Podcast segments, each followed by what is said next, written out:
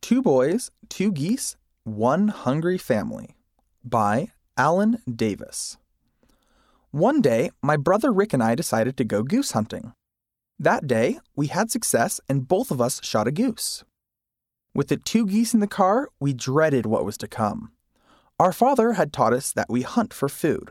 We knew that meant we would have to pluck both of these large birds and prepare them to be put in the freezer. As we drove home, we talked about how hard it was to pluck a goose. We tried to find ways to get out of the job. Wait a minute, said Rick. Didn't Brother Owen lose his job? Yeah, I replied. Maybe they need food, said Rick. We decided it would be a good deed for us to deliver some food to their door. Of course, we were much more interested in getting out of the work than in doing a good deed. We dumped the geese on the Owens' doorstep, rang the doorbell, and ran back to the car as fast as we could. As we drove away, we were excited that we had found a way to avoid the work of plucking the geese. The next day was Fast Sunday. Brother Owen was the first one up to bear his testimony. He explained that he had lost his job and his family was struggling to get by. The night before, he was getting his three daughters ready for bed. They were crying because they were hungry and there was no food. His oldest daughter, still in primary, explained that if they prayed, Heavenly Father would bring them food. Brother Owen was overcome by the faith of his daughter. With tears in his eyes, he asked his daughter to pray. He explained that she had said a simple prayer, explaining to Heavenly Father that she and her family were hungry. Then she asked Heavenly Father to bring them food. As the prayer ended, the family was surprised by a knock on the door.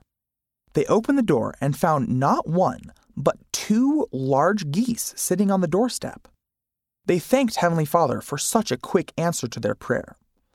Brother Owen testified that God answers prayers and sat down Rick and I had tears in our eyes.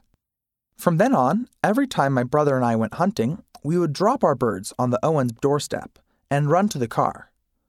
We left pheasants, ducks, quail, doves, and even some fish. One day, as we were emptying the birds from our vests onto the Owens front porch, the door opened. Brother Owen stood in the doorway.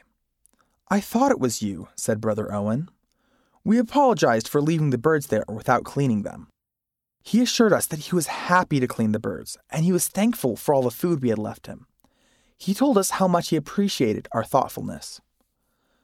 Initially, my brother and I had been trying to avoid the responsibility of cleaning after a hunt, but our loving Heavenly Father was able to use us to bless the lives of others. Now I look for opportunities to bless the lives of others, not to get out of work, but to be an instrument in God's hands. End of the story Two Boys, Two Geese, One Hungry Family. Read by Caleb Johnson.